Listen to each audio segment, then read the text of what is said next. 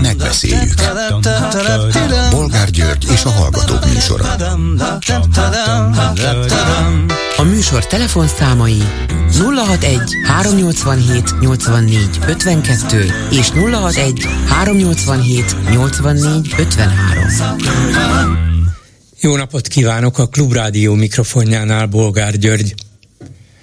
Mai műsorunkban beszéljük meg, hogy váratlan fordulat következhet be az akkumulátorgyárak építésével kapcsolatban.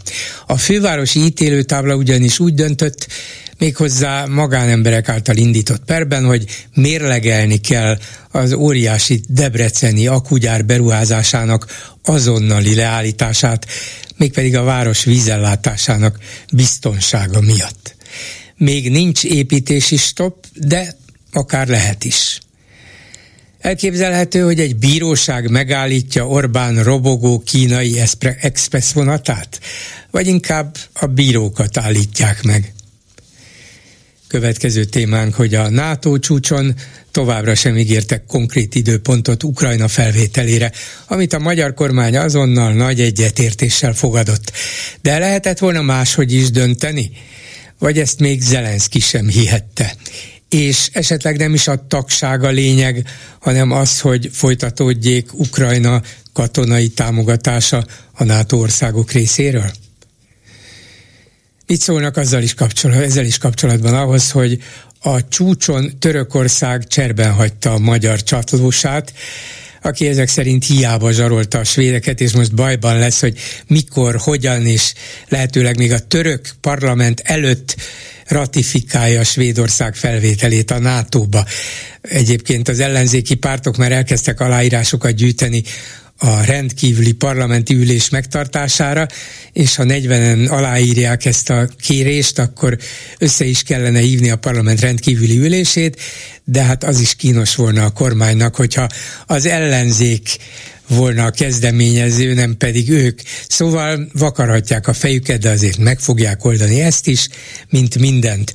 Ugyanakkor a Die Presse című konzervatív osztrák lap szerint Orbán fel fog sülni az Európai Unióban is ahol a költségvetési vétó ismételt kilátásba helyezésével lényegében azt üzente, hogy kezeket fel, különben agyon lövöm magam. Brüsszelben nem bánnák, még akkor sem, ha Orbán nem csak magát lőni agyon, hanem minket is. Mit gondolnak aztán arról, hogy a kormány még a vártnál is nagyobbat szigorított a csokon és a babaváró hitelen? De mennyire okos az ellenzéki pártoktól, hogy most emiatt panaszkodnak és kritizálják a kormányt, holott korábban éppen ezt a fajta kormányzati támogatási rendszert bírálták. Eközben kiderült, hogy szuperértékes volt állami ingatlanok kerültek a miniszterelnöki vej körének érdekeltségébe az elmúlt hetekben. Például ilyen az Andrási úti MÁV palota, vagy Svábhegy még beépíthető része. Ráadásul egész véletlenül úgy, hogy a Tiborcféle ingatlan alap előtte 28,5 milliárd forintnyi állami ingyen támogatást kapott. Szóval közpénzből terjeszkednek megint, hogy abból aztán szép, zsíros magánvagyon lehessen. Hiába minden, az övék lesz minden. És végül beszéljük meg, hogy újból átfestették a szivárvány színű, majd zöld-fehér padot a Ferencvárosban, mégpedig sima barnára, és felraktak rá egy feliratot is a következő szöveggel, én csak egy pad szeretnék lenni, ami jó mindenkinek. Happy end? Vagy senki sem boldog. Telefonszámaink még egyszer 387 84 52 és 387 84 53. Háló, jó napot kívánok! Jó napot kívánok, Bolgár úr! Parancsoljon! igen. A tegnap Ungvár Péterrel folytatott beszélgetéséhez szeretnék hozzászólni. Hát először is azzal kezdeném, hogy én elég szomorúnak tartom azt, hogy egy olyan ember, aki hát a mondjuk szexuális kisebbség közösség tagjának vallja magát, hát az én, én szememben transzfób kijelentéseket tesz, Tehát az, hogy nem bináris ember nem létezik, azt szerintem a, ez, ez, számomra ez egy transzfob uh-huh. kijelentésnek minősül, és hát igen, ez, ez, ez, egy, ez számomra egy szomorú dolog, és hát azon is hát nem tudom, hogy meglepődtem-e, de, de, de örültem volna, hogyha erre esetleg Hát Én csak annyit amennyire... tettem közbe, hogy de lehet, hogy egymásra beszéltünk, és nem volt igazán érthető, hogy pár bocsánat, de Például a pápa is fogadott fiatalokat a közelmúltban, köztük olyat is, aki nem binárisnak vallotta magát. A pápának egyébként ezzel nem volt, ezzel szemben nem volt kifogása, pedig nyilván lehetett volna, de arra gondoltam, hogy ez egy mellékszál abban, amit, amilyen vitát vagy beszélgetést folytattunk Ungárral, és nem erőltettem tovább. Minden esetre ez egy biológiai, orvosi, tudományos kérdés, és az, az biztos, hogy tény, hogy egy csomó ember, vagy egyre több ember vallja magát, gondolja magát, érzi magát nem binárisnak. Amikor, amikor pedig valaki ezt tagadja, az olyan, mintha valami politikai üzenetet küldene. Például a kormány ehhez hasonló üzenetét ismételné meg. Uh, igen, ez is hozzá szerettem volna szólni, hogy, hogy, hogy mennyire orvosi biológiai kérdés ez-e. Részben az, de, de szerintem nem teljesen és, és itt rá is szerettem volna világítani a, a, a között ugye, hogy van a, ha jól tudom, nem vagyok ebben biztos, de azt mondom, hogy magyarul ugye van a nem, és a társadalmi nem, ugye angolul ez egy kicsit uh, értetőbb, ugye a gender and sex, uh, és ugye a sex angolul az a, az a nem. nem. Igen, igen, igen, tehát az a, az, igen, az, és, a, és a társadalmi nem pedig az a gender és, és azt, hogyha valaki nem bináris, az, az alkalmazható mind a kettőre, vagy, vagy az egyikre. Tehát, hogy, hogyha valaki nem bináris emberként azonosul, az nem jelenti azt feltétlenül, hogy ő a biológiai nemébe is transz. Tehát például érti, hogy nem tudom, hogy I- Igen, igen, hogy, hogy biológiailag fiúnak vagy lánynak született, de ettől még társadalmilag, társadalmi nem értelemben érezheti magát másnak, transznak, igen, szóval és, ne, nem kell, hogy az a, igen.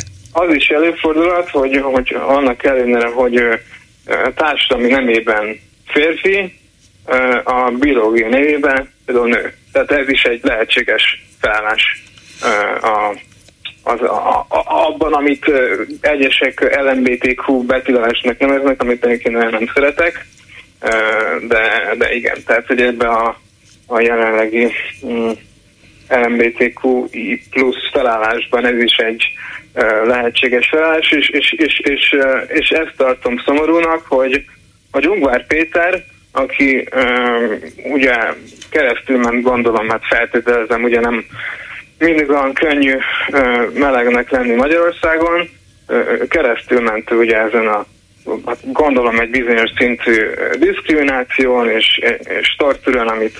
És amit, bátran vállalta is a nyilvánosság igen, előtt, hogy akkor én meleg remek, vagyok. Ez remek, hogy ez vállalja, ez remek, de akkor utána a következő lépés az, hogy én szimpatizálok a melegekkel, mert én meleg vagyok, de az már nem oké, okay, hogy másoknak a, ne, a társadalmi nem, nem, egyez, nem, nem egyezik a, a születésükkori társadalmi nevével. Például tehát, hogy ez, ez számomra borzasztó szomorú. Ezt szerettem volna kifejezni, hogy, hogy, hogy, hogy egy olyan ember, aki egy kisebbség része, azoktól különösen elvárnám azt, úgy általában egyébként mindenkitől, de egy olyan embertől, aki egy, egy kisebbségnek a része, ami hát nem teljesen független a, ugye a szektoritástól, nem egyébként nem, nem megegyező, attól az embertől én elvárnám, hogy Hát ne legyen transzfób, de hát ez lehet, Igen, hát lehet, hogy talán túlzás a transzfób, most hirtelen szembe jut a beszélgetésből az, hogy azt is felvetettem neki, hogy de hát hermafroditák mindig is voltak, vannak, azért az sem egy egészen világos dolog, van férfi és van nő, tehát a, a, az élet, a biológia és a társadalmi, társadalmi viszonyok, meg az emberek magánérzete, az rendkívül bonyolult dolog, hogy az ember Igen, minek pontosan. születik, hogyan, és aztán hogy érzi magát, miben érzi magát otthon, és miben nem, hogy keresi a saját maga igazi ényét, igazi identitását, ezt korábban el kellett folytani, el kellett titkolni, hogyha az átlagostól eltért, vagy az úgynevezett normálistól eltért. Szerencsére ma már nem kell, de azért látjuk, hogy egyre, hogy, hogy ezzel együtt és ezzel párhuzamosan nagyon éles és sokszor konfliktusos harcok folynak a közéletben is, meg nyilván a magánéletben is, hogy na de te már azért ne fejezd ki magadat, azért ez már túlzás. Jó, azt még elfogadom, hogy meleg vagy, jó, ezt értem, de mi az, hogy trans, meg mi az, hogy nem bináris, ez, és értem is, mert az emberek ezt nem tanulták, nem így nőttek föl, nem, nem ismerik ki magukat az egészben. Ehhez egy csomót utána kellene olvasni, erről hallani, Igen, akár igaz. filmeket nézni, vagy, vagy könyveket olvasni, amiket befóliáznak, persze. Szóval nem, hát könnyű, nem könnyű ez, csak azt akarom mondani, hogy a helyzet egészen megváltozott, és nem azért, mert az emberiség változott meg, hanem mert megváltoztak a társadalmi viszonyok, és erről lehet és és kellene is beszélni. Ne utasítsuk el. Hagyjuk, hogy az emberek... Ja, abszolút, én, én teljesen egyetértek ebbe, csak, csak az volt az érzésem, hogy az Ungvár Péter az nem ezen, nem ezen az állásponton van, hanem azon, hogy szexualitás rendben, az oké, okay, de hogyha nem identitásról van szó, az már nem oké. Okay. Igen, Tehát, igen. hogy uh, igen. De, de én önnel, amit most elmondott, teljesen egyetértek, úgyhogy csak, csak erre szerettem volna uh, rávilágítani, hogy uh, Hát igen, ez nekem hogy, elég... Hogy igen, hogy még ebben is vannak határai olyanoknak is, akik pedig érezték, és nyilván ma is érzik a számukra hátrányos megkülönböztetést. Igen, igen abszolút. És, és még csak ahhoz hozzátenni egy kicsit, hogy hát tényleg egy, egy abszolút komplex téma, és, és nagyon igazán abban, hogy, hogy ebben olvasni kell, tájékozódni, tehát ahhoz, hogy az ember átlássa, hogy, hogy, hogy ezek az identitásbeli kérdések, ezek hogy működnek. Viszont szerintem, ami ennél fontosabb, az az, általános nyitottságnak a, a, a, a, hát a, a jelleme. Tehát, hogy, hogy, hogy ahhoz, hogy nyitottak legyünk mások felé. És a másság az jelentett csomó mindent, lehetett szexuális identitás, jelentett nem identitás, jelenthet vallási uh, hovatartozást, bőrszín, stb. Tehát, hogy ezek, és, és ez emiatt is egyébként vannak sokszor ezek a, a mozgalmak, különösen a mostani évszázadban ezek, ezek sokszor um, hát nem, nem sokszor van, előfordul, hogy, hogy összekapcsolódnak, mert hogy ez, ez, ez a végén arról van szó, hogy nyitottak vagyunk a felé, hogy ja, hogy te más vagy, mint én, az rendben van. Igen, és igen. Hogy, és Amíg és nem és ártasz ez... nekem, nem, nem akarsz erőszakkal beavatkozni az életembe, addig abszolút jogod van azt csinálni, amit akarsz, úgy érezni, ahogy akarsz. Hát igen, csak hogy ez a problémás pont, hogy amíg nem ártasz nekem, tehát hogy, hogy ki fogja fel, hogy, hogy mi az az ártás, ugye a Orbánnak a mi ez a gyerek trans propaganda hülyesége, hogy ezzel ártunk a gyerekeinknek, hát nyilván nem ártunk, már hogy ilyen nincs is. Van, uh, és még ha lenne is, akkor is ez egy megvitatandó kérdés lenne. Uh, de hogy mi ez az ártás? Ugye ez is, tehát hogy, hogyha valaki már ártásnak fogja fel, akkor ugye ott tulajdonképpen még a párbeszédnek. Hát persze, ezt is el lehet torzítani, ezzel is lehet mindenféle politikai eh, célokat mm, elérni, hogy na, ez most árt, ez, ezek ellen védekezni kell, félni kell igen, tőlük, igen. Eh, és így tovább. Igen, persze, igen, hát eh, igen. az ártást is lehet felhasználni mindenféle célra, igen. de hát alapvetően mégis is. arról van szó, hogy mindenkinek joga van olyan életet élni, amilyet szeretne, akar, képes rá, amilyennek igen. érzi magát, ha az illető nem akar engem megváltoztatni én, az én ellenemre, hát akkor nyugodtan tegye. Ezzel nem, nem bánt senkit, vagy legalábbis reméljük, hogy nem bánt. Jáljunk így hozzá. Igen. igen. Köszönöm Úgy, szépen. Köszönöm. Minden jót, viszont hallásra. A telefonnál pedig Litresics András ügyvéd. Jó napot kívánok! Jó napot kívánok! És a független média egy érdekes bírósági ítéletre felfigyelve már-már fordulatot emleget, vagy legalábbis fordulatot, esetleges fordulat reményét veti föl, hogy tudnélik a fővárosi ítélő tábla felszólította a debreceni törvényszéket, ismételten döntsön arról, hogy környezetvédelmi szempontok alapján leállítja a kínai szuperakugyár beruházást a városban, mert ennek olyan következményei lehetnek, hogy a város vízellátása veszélybe kerül. Mindez egy vagy több magánember, illetve civil egyesület perei nyomán jutott el idáig. Korábban a Debreceni törvényszék úgy döntött, hogy nem állítja le a beruházást, a fővárosi ítélőtábla visszaküldte. Fordulat ez, vagy csak egy érdekes fejlemény, amiből akár fordulat is lehet? Azt gondolom, hogy az utóbbi, én nagyon pozitív módon meglepődtem, ezt két nappal ezelőtt töltöttem le a tárhelyről, ahol az ügyvédeknek a bíróságok megküldik a különböző iratokat. Júni végén volt egy tárgyalás a Debreceni törvényszéken, ott egyelőre azt vizsgálta az én ügyfelem vonatkozásában, aki egy Debreceni lakos a bíróság, hogy ő jogosult-e megindítani ezt a pert. Ettől független volt ez a friss döntés, amit a fővárosi ítélőtábla meghozott.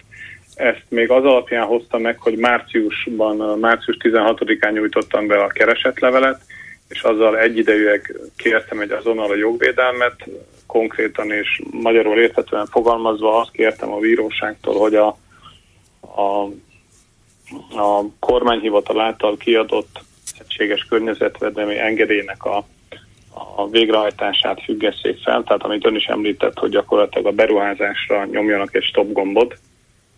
Ezt a Debreceni törvényszék első körben elutasította, ezt megfellebbeztem, és ennek a, a fellebbezésem alapján kerül Hoppá, most, ügyvéd úr most elment a fellebezése, nyomán került, utána eltűnt a hangja, került a fővárosi ítélőtáblára az ügy. Igen, uh-huh. igen, igen. És ott, és ott, ott tárgyalás nélkül hoztak egy végzést? Hogy történt igen, ez? Igen, tárgyalás nélkül hoztak meg. Hát, hogy ö, elég sokáig tartott a postázás, mert én ezt csak tegnap előtt vettem át, és most nézem a dátumot, ezt már júni 7-én meghozták. Ez mondjuk mindig furcsa ügyvédként az elektronikus eljárások esetén, hogy gyakorlatilag több mint egy hónapig tart, hogy eljut hozzá maga a döntés. Oh, ez, ez nem is ért tényleg. Ízlelgetem magamba. Azt mondja, hogy több mint egy hónappal ezelőtt hozták meg ezt a döntést, végzést, és ön elektronikus úton egy hónappal később kapott erről értesítést? Igen, igen. Tehát lehet, hogy a, a múlt héten már lehet, hogy megkaptam az értesítést, de akkor is gyakorlatilag a júni 7-éhez képest hát ha még ha a hetedikét nézem, hát igen, gyakorlatilag egy, egy hónapig tartott. De sajnos más ügyekben is így van, mert a bíróságok még ilyen régi papír alapú üzemmódban működnek, ami szerintem érthetetlen 2023-ban. Na és ebben a Adott esetben egy ilyen egy hónapos értesítési késés még, hát jó, nem akarok túlozni, de közben fölépítik az akugyárat. Sok, sok, Valamiért ügyvéd úr megint el-elmegy a hangja, ha esetleg egy ablakhoz közelebb húzódna, talán nem zavarnának ilyen technikai apróságok bennünket. Haló? Haló? Igen, próbáljuk meg, hogy most az az érzésem, hogy az egész kapcsolat megszakadt. Hall engem? Nem akkor megkérem a kollégáimat, hogy hívják újból Litresics András ügyvédet, akinek a védence ezek szerint komoly, hát komoly mm, és pozitív fordulatot észlelhetett igaz egy hónapos késéssel, de a fővárosi ítélő tábla úgy döntött, hogy az elsőfokú bíróságnak, a Debreceni törvényszéknek új eljárásban kellene vizsgálnia hogy, hogy itt van az ügyvéd úr? Igen, igen. Igen, jó. Jó napot. Akkor reméljük, hogy most hallható lesz végig. Igen. Szóval a, a lényeg az, hogy ez az egy hónap késés csak élcelődtem az alatt, még akár persze nem egy ilyen nagy volumenű ügyet, de akár még megtörténhet valami olyan is, ami szinte visszafordíthatatlanná teszi. Hát így döntöttünk, így döntöttünk, de hát sajnos lassan mentek a, az ügyek, az adminisztráció, közben meg fölépült a gyár, de azért itt nem erről van szó. Mi lesz itt itt a mi lesz itt a következő lépés? Valamikorra, esetleg hónapok múlva összehívnak majd egy új tárgyalást a Debreceni törvényszéken, az alatt pedig megy tovább az építkezés? Most két szálon megy a, a dolog, tehát az építkezés jelenleg most jogilag nem akadályozza semmi. Ezen ügytől függetlenül már az építési engedélyezési eljárás is megindult, meg amennyire én tudom, már fizikailag földmunkákat is megkezdték. A, ebben az ügyben ahol én járok el, a Debreceni törvényszék szeptemberben fog tárgyalásokat tartani. Összesen, ha jól emlékszem, hat felperes támadta meg ezt a környezetvédelmi engedélyt, illetve ezek közül öt magánszemély és egy egyesület, ha jól emlékszem. Ezek közül majd eldönti a bírósága, amiért júniban volt tárgyalás, hogy ki az, aki perelhet egyáltalán, tehát mert nem, nem alanyi jog, hogy bárki megtámadhassa ezt a környezetvédelmi engedélyt. Tényleg? Hát például az önvédence, vagy az ön képviseltje milyen alapon támadhatta meg? Ő is magánember.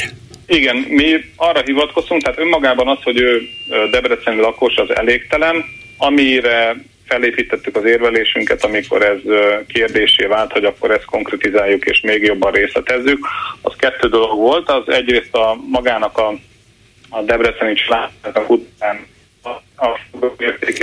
Hát, illetve Me, megint, megint elszállt, úgy látszik ez a, lehet, hogy nincs, nem elég jó az akúja a telefonjában, ez lehet a probléma, de minden esetre jó néhány szó megint eltűnt a végtelen semmibe, de azért még próbálkozzunk, jó? Most hallható vagyok? Hát hallható, csak a szavainak fele úgy elmismásolódik. irodában ülök, szóval nem, nem, nem igazán értem. E- ezért javasoltam az előbb, hogy hát ha ott irodán belül ha mondjuk egy ablakhoz, ablakhoz közelebb megy, hát ha nem biztos, hogy ez igaz. Csak van egy ilyen feltevésünk, hogy ablakhoz közelebb talán nagyobb a térerő, nem biztos. Na, próbáljuk azért, mert többé-kevésbé érthető volt, és fontos volna, hogy tudjuk, hogy ki milyen alapon perelhet, milyen igen, alapon várhat. Mondjuk így, igen. Milyen alapon várhat például az önvédence jogvédelmet, vagy kérhet? Hát az egyik az a, az, az ingatlan, mint tulajdonjogának a védelme, illetve emellett ugye az ivóvíz ellátáshoz való joga. Hát, ugye uh-huh. mi azt állítjuk, hogy ez a debreceni akkumulátorgyár beruházás, ez veszélyezteti az ő vízellátását, aminek van két része. Egyrészt ugye van a vezetékes víz, amit ugye vízi közműszolgáltató biztosít, illetve ő még ráadásul rendelkezik egy úttal, és annak az idő vízellátása is veszélyeztet van, van ezzel a beruházással.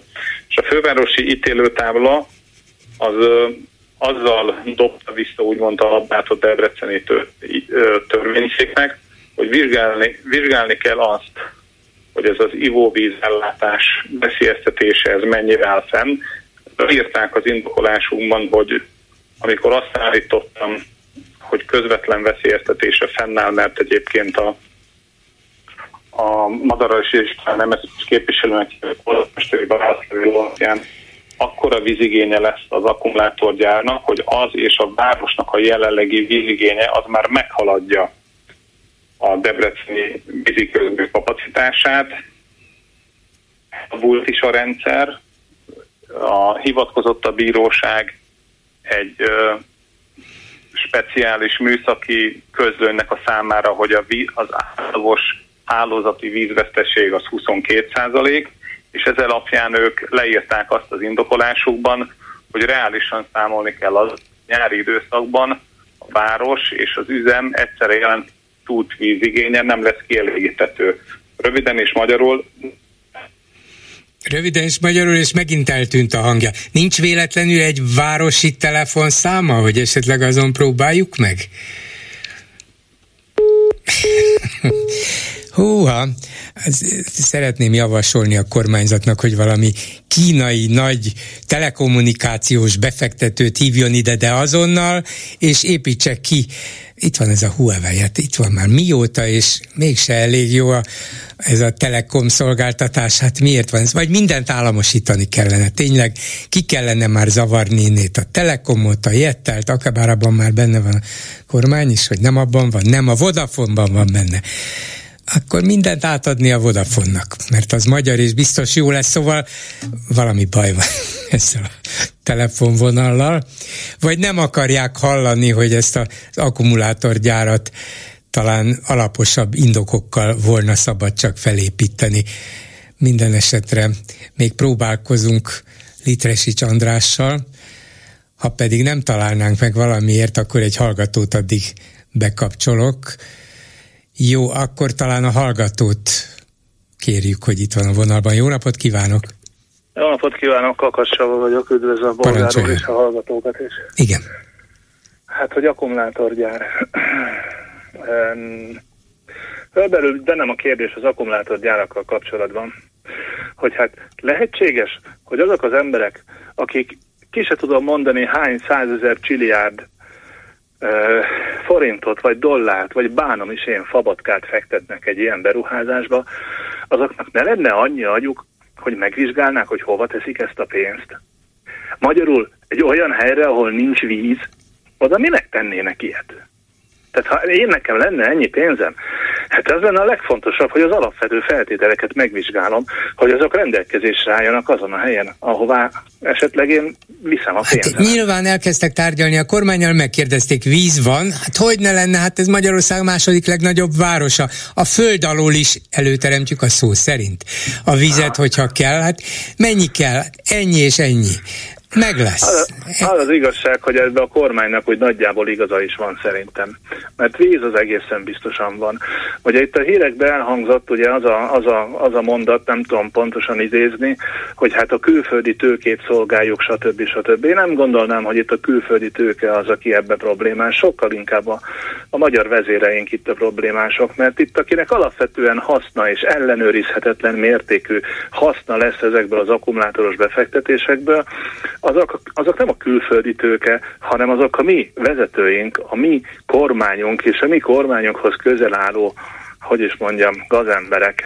Uh-huh. A külföldi tőnéket baromira mindegy, hogy most ide jön, vagy 50 kilométerrel odébb, vagy uram, bocsánat, 200-zal odébb, meg fogja találni a helyét. Lehet, hogy nem lesz olyan kedvező a felvét, feltétel, mint ahogy itt mondjuk így feszélyesen beeltetik őket, de hát akárhogy is nézzük, ha itt nem lesz akkumulátorgyár, akkor nagy valószínűségekkel Magyarország, a magyar emberek ennek vesztesei lesznek, Persze a kormánynak, a, a, a kormányhoz közeli emberek is e, vesztesei lesznek, és nyilván feltételezem, hogy azért megy a sumákolás, illetve azért ment a sumákolás, nem pedig nyílt társadalmi párbeszéd az akkumulátorokkal kapcsolatban, mert nem gondolnám, hogy bármilyen információt is bárkinek az ordára akarnak kötni, hogy ebből kinek mennyi csiliárd, forint, vagy dollár, vagy mit bánom én, hogy milyen pénznembe kifejezett jövedelme lesz. Tehát oda lyukadtunk ki, hogy eljut a következő kérdése, hogy hát övék lesz minden. Hát övék. Hát kérem Igen. szépen, övék. Elkészen addig Igen. övék lesz minden, bocsánat, amíg a következő választáson nem nyer valaki más. Hát igen, csak, nem fog, csak már a választás az is az övék. A választási szabályokat is ők írják, és úgy formálják őket, hogy lehetőleg ne nyerjen más megbocsásson. Tehát addig, amíg azt nem mondják, hogy aki belép a szavazó fülkébe, azt felnégyeljük, addig nyugodtan ki lehet mondani, hogy igenis meg lehet nyerni ezt a választást. Akár tetszik, akár nem. Persze lehet, hogy egy kicsit nehezebb, lehet, hogy egy kicsit macerásabb, mint mondjuk, mit tudom én, 8 évvel vagy 12 évvel ezelőtt nekik volt. Ehhez kétség nem fér. De akár tetszik, akár nem. Bizony ezeket az embereket leváltani csak és kizárólag az általuk hozott szabályok szerint lehet. Mert ha ez nem így történik, akkor nem is tudom, hogy itt mi lesz. Illetve úgy sejtem, csak ez egy külön, külön téma. Igen, hát én is ebben bízom, hogy valahogy le lehet őket váltani, mert hogyha nem lehet ezeken a normális kereteken belül, akkor, a, a, akkor nagy zűrzavar lesz a vége. Kérdezném, hogy hogy? Hát mindenki nem. Sokakban fölvetődik az, hogy hát választásokon már nem lehet, majd Csak valahogy, lehet, valahogy össz, igen, de sokan azt mondják, hogy már nem lehet, olyanok a körülmények, hogy nem lehet, még ha elvileg lehetséges is, de de mégsem, de vagy, vagy rájuk omlik a rendszer, mert olyan súlyos válság alakul ki, vagy a nemzetközi helyzet alakul úgy, hogy lényegében megbénítja őket, vagy Bocsánat. valamilyen erőszakos fejlemény alakul ki, Bocsánat. remélem nem az országon belül. Önnek hány élete van? az a macska. Egyel kevesebb, mint füle alig, hanem. Meg még ezzel vagyunk így egy jó páran.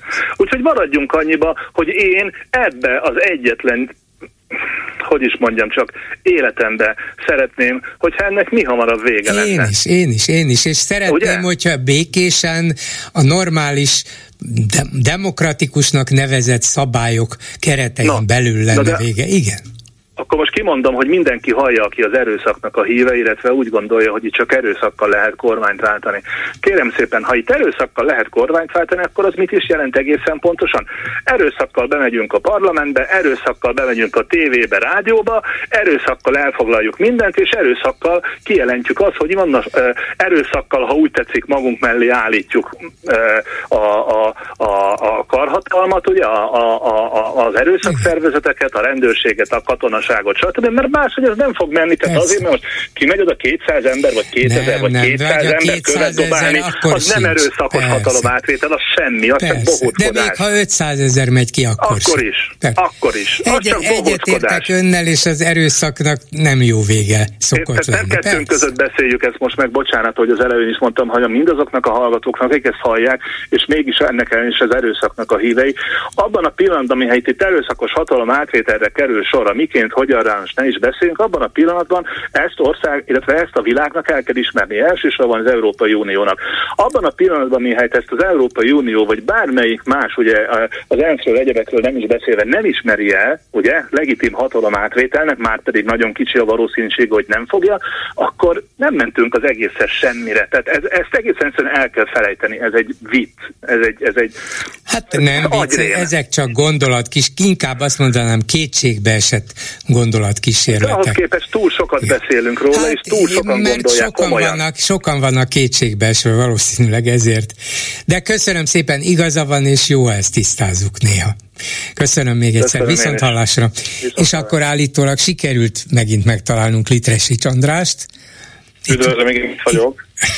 És már megint egy kicsit elment, de most már végig fogjuk küzdeni ezt a beszélgetést. Szóval vissza, azt mondta, valahol ott hagytuk abba, hogy szeptemberben a Debreceni törvényszék Igen. elkezdi újból akkor megvizsgálni ezeket a, ezeket a panaszokat, és majd kiderül az is, hogy a öt magánszemély és egy civil egyesület közül egyáltalán melyiknek van joga bírósági úton jogvédelmet kérni, de ha csak egy marad az önvédence, akkor ott most ezzel a ítélőtáblai végzéssel jobb alaphelyzetbe kerül, mint amilyenben a perkezdetén volt? Én azt gondolom, hogy igen, mert a szeptemberi tárgyalások előtt reményem szerint már dönteni fog a Debreceni törvényszék a fővárosi ítélőtábla döntés alapján, ami új eljárás utasította, és lényegében azt mondta ki az ítélőtábla, hogy vizsgálni kell azt, hogy a debreceni ivóvízellátás, főleg nyári csúcsidőszakban az veszélyeztetve van, avagy sem. És ugyanúgy, ahogy megkaptam a fővárosi ítélőtábla végzését, kaptam egy felhívást a Debreceni törvényszéktől, hogy akkor öt napon belül tegyük, tegyük meg a, az észrevételeinket a fővárosi ítélőtáblának a végzése alapján. Elsődlegesen erre a kérdéskörre szűkítette le a témát, hogy a nyári ivóvíz ellátása az megoldható vagy sem, és még kettő dolgot emelnék ki a, a fővárosi ítélőtáblai döntésből, ami osztozta azt az érvelésünket, ami egyébként a, a pernek az egyik alapkérdése, hogy tulajdonképpen a kormányhivatal úgy intézte el ennek az akkumulátorjának a vízellátását, ami köztudomású tény, hogy nagyon lényeges kérdés, mert rengeteg vizet használnak el a gyártás során, hogy hát ha most nagyon le akarom, le akarom egyszerűsíteni, semmit nem vizsgált se a katasztrófa védelem, se a kormányhivatal, hanem becsatoltak, ha jól emlékszem, nem is egy polgármester, hanem egy alpolgármesteri levelet, meg Debreceni víziközmű vezérigazgatónak a levelét, hogy itt nagyon nagy fejlesztések lesznek, és a kormány is támogat minket.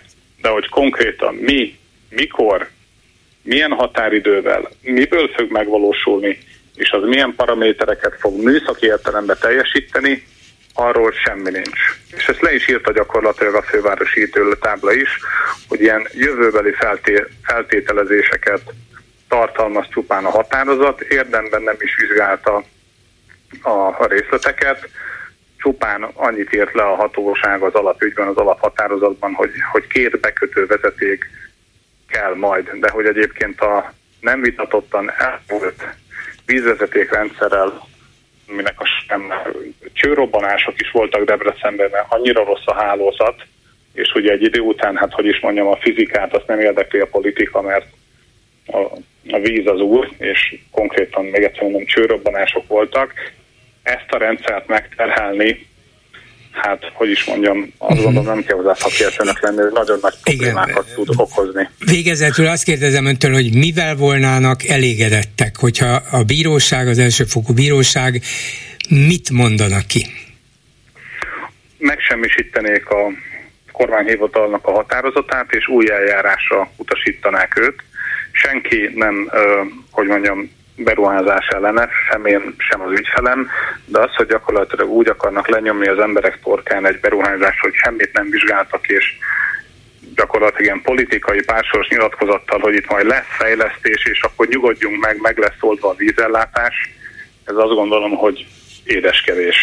És a szabad még egy gondolatot mondanom, mert hasonló témában voltam tegnap Gurmai a képviselőasszonyal Ácson, és ugye Komárom mellett Ácsot is terveznek egy akkumulátorgyárat, megdöbbentő dolgokat hallottam, úgyhogy mindenkinek javaslom, hogy a holnap 9 órai Facebook sajtótájékoztatóját meg a képviselőasszonynak. Nagyon kemény körülmények vannak ott is és Komáromban is, nem csak Debrecenben. Nem akarja lelőni legalább egy mondatban, hogy mi az a kemény dolog, amivel találkoztak? Hogy ott sem vizsgálnak semmit gyakorlatilag egyelőre, sem egyébként nem tájékoztatják a lakosságot, és olyan egészségügyi problémák merülnek fel, legalábbis ezt egyelőre városi legenda szintjén tudjuk, de képviselőasszony ennek utána fog menni, hogy olyan szinten káros az emberek hatására, és ha igazak a városi legendák, nem állami szektor, tehát nem állami egészségügyi szolgáltatásban küldik el az embereket például vérvizsgálatra, mert akkor az ember le tudja kérni az EST-n ugye az ügyfélkapukódókkal a, a vérvizsgálatnak az eredményét, hanem abból sejtik az emberek, hogy rossz az eredmény, hogy kirúgják őket. Jé, szóval, hogy ezek már konkrét olyan esetek, amelyekből azt, azt a következtetést vonják le sokan, hogy egészségű, egészségileg károsultak, csak ezeket a, ezeket a káros fejleményeket eltitkolják előlük, de inkább valamilyen másokkal megszabadulnak tőlük. De ez nem ácson van még, hanem Komáromban gondolom. Igen, Ácson pedig gyakorlatilag semmilyen tájékoztatást nem ad a polgármester, ott ugye a testületnek közel vagy több mint fele lemondott, azokat feltöltötték a listákról új tagokkal, tehát a karaván halad, de reméljük, hogy ott is sikerül észszerű kordák között tartani ezt a beruházást. Köszönöm szépen Litresics András ügyvédnek, minden jót, viszont hallásra! Köszönöm, viszont hallásra! A vonalban pedig Jámbor András országgyűlési képviselő. Szervusz András, úgyis, mint volt újságíró. Jó napot kívánok, képviselő úr! Szervusz, üdvözlöm a hallgatókat! De hát ennél sajnos sokkal komolyabb dolog, amiről beszélünk, mert azt írod a Facebook posztodban, hogy halálosan megfenyegettek téged egy durva antiszemita betyárok aláírásával ellátott kézzelírt levélben miért és mit csináltál azon kívül, hogy nyilvánosságra hoztad? Ó, hát nagyon jó lenne, hogyha el tudnám mondani, hogy mit csináltam, miért ilyen levelet kaptam, vagy hát én legalábbis azt gondolom, hogy hogyha távolabbra nézünk egyre, akkor azokor azért kaptam ezt a levelet, mert hát mondhatjuk úgy, hogy egész rossz körzetben indultam el, mert kocsismerték körzetében indultam el, ugye a 2022-es országgyűlési választáson csúnyán meg is vertük ugye a Fidesz itt helyben, Józsefvárosban és Ferencvárosban. Másrészt meg, meg az elmúlt fél évben olyan dolgokat csináltunk, ami uh, hát szúrja a hatalom szemét.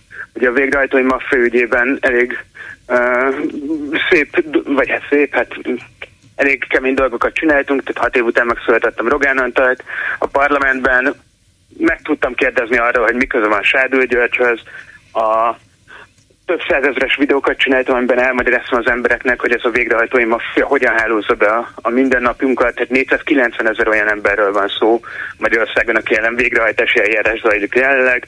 Sikerült megakadályoznunk egy csomó törvénytelen és igazságtalan kilakoltatást. Sajnos nem mindegyiket, ahol ott voltunk, erről és tudnék elég csúnya történeteket mesélni.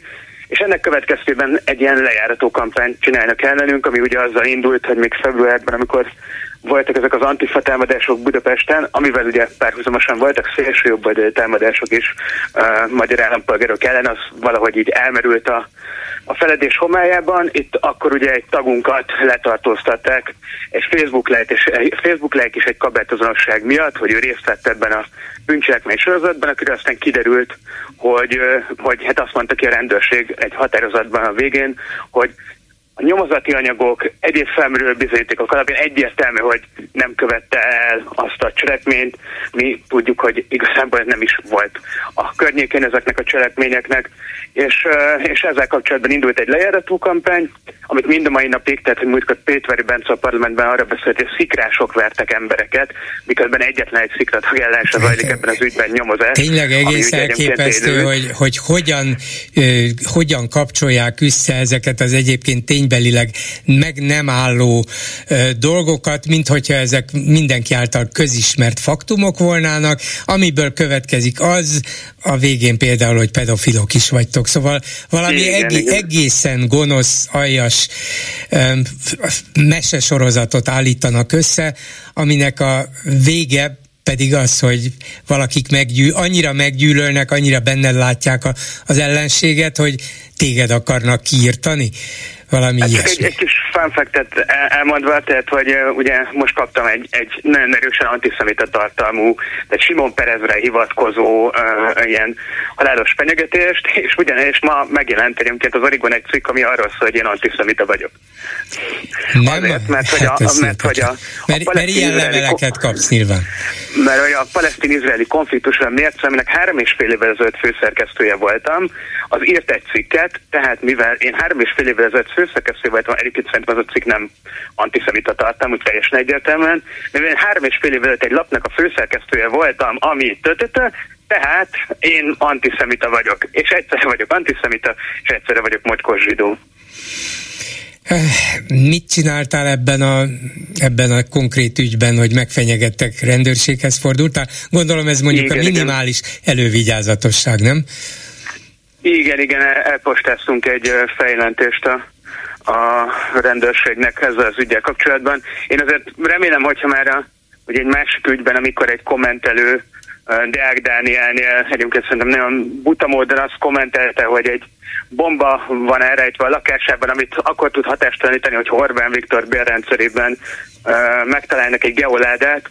Hogyha abban az ügyben egyébként ugye most már vádemelés van, akkor én remélem, hogy itt is ilyen példáson és gyorsan fog eljárni a nyomozóhatóság, és megtalálják azt, aki ezt Hiszen a Az ugyan egy szerencsétlen és rossz vicc volt, de nyilvánvalóan egy ízléstelen, buta vicc. Igen. De ez meg egy konkrét egyébként fenyegetés, ab, nem? Egyébként abban az ügyben is az volt, hogy az a hölgy, aki, aki ezt a ízléstelen kommentet írta, ő lájkolta a Facebookon a, az én Facebook oldalamat, meg a Szikra Facebook oldalát, és egyből le lett írva, hogy, hogy ő hozzánk köthető, miközben egyébként látszik azokon a képeken, hogy Magyarország kormány a Facebook oldalát is lájkolja, tehát Magyarország kormányához is köthető lenne ennyi erővel, uh, mégis, mégis valahogy ezt az azonosságot emelték ki. És például egy ilyen origó cikkre, amelyik téged vádol meg antiszemitizmussal, egy újabb pera válasz helyreigazítást kérsz? Hát ezzel nem, nem lehet mit kezdeni, mert hogy úgy, vannak, úgy van megírva ez a cikk, hogy... hogy, hogy ez vélemény, hogy, ez kvázi Igen, vélemény. igen, csak sejtett meg.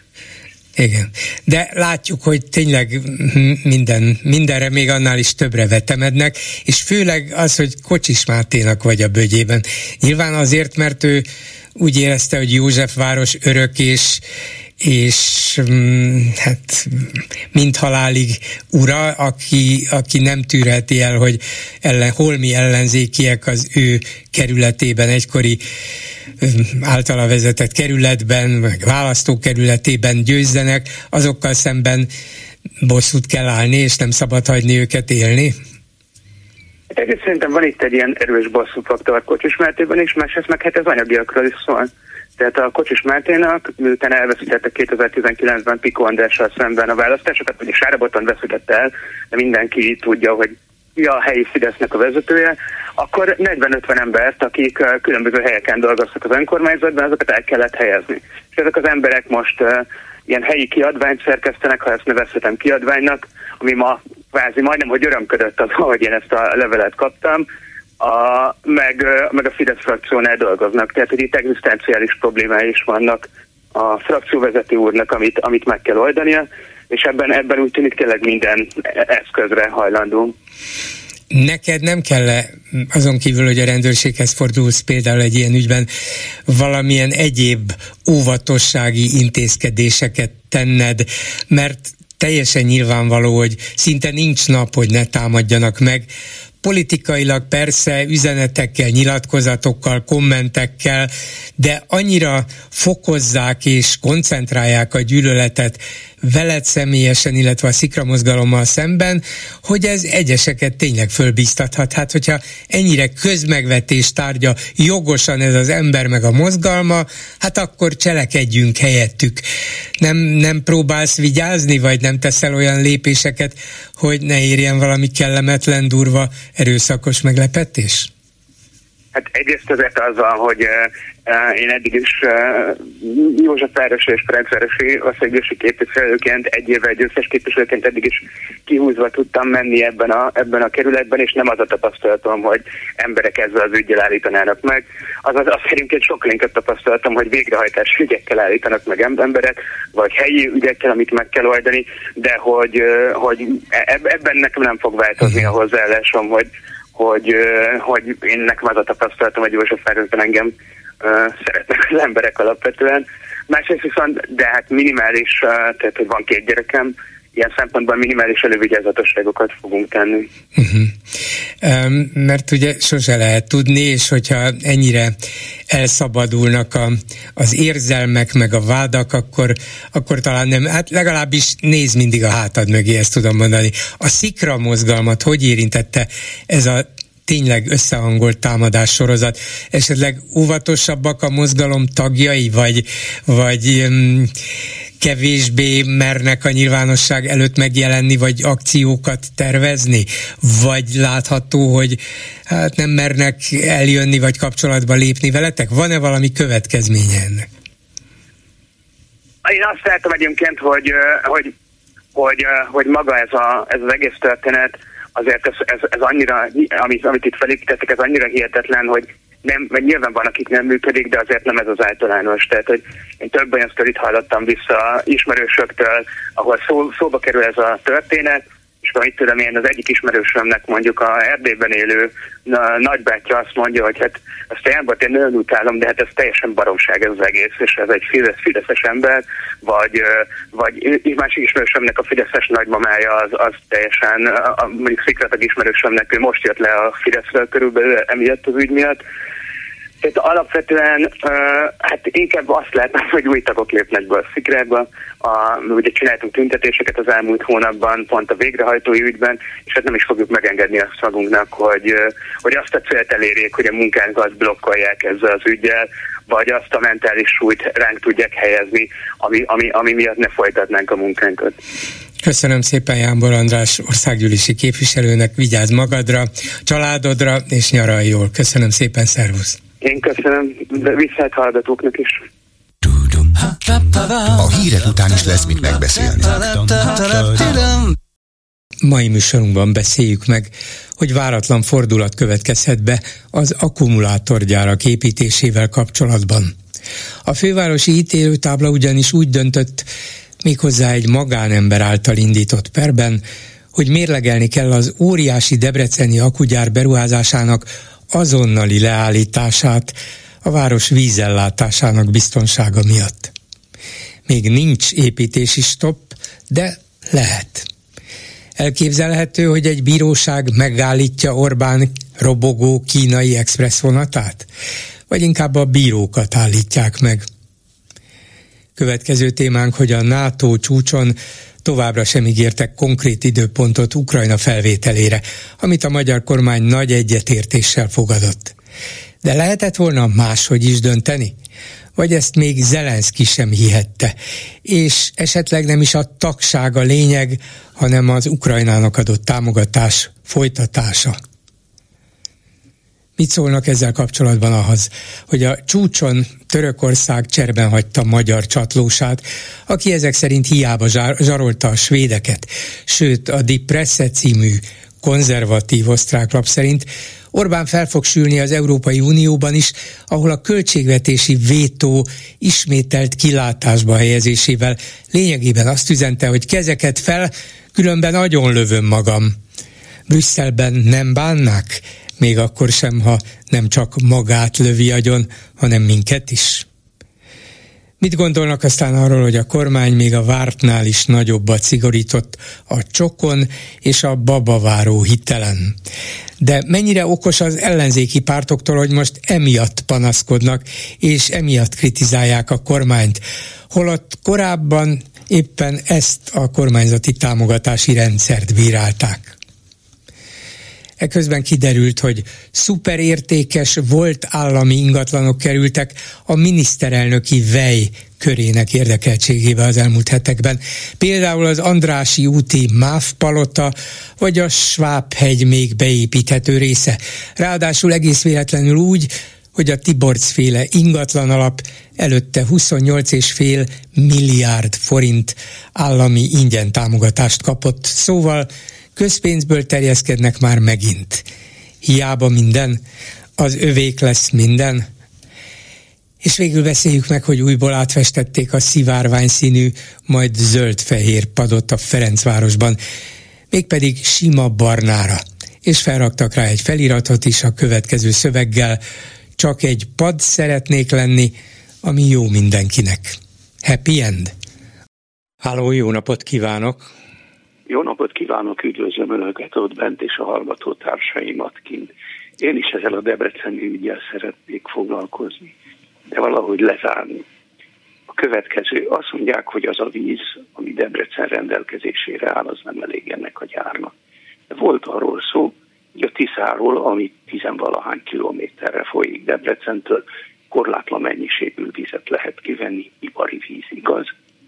A gyárnak azt kell mondani, vagy a a gyár lendő üzemeltetőinek, vagy a tervezőinek, hogy hozzák oda a vizet, és akkor nem lesz gond ezzel az egésszel. A, a építési költségek töredékért, ezredrészért uh-huh. lehetne egy tizenvalahány kilométeres vezetéket kiépíteni Magyarországra.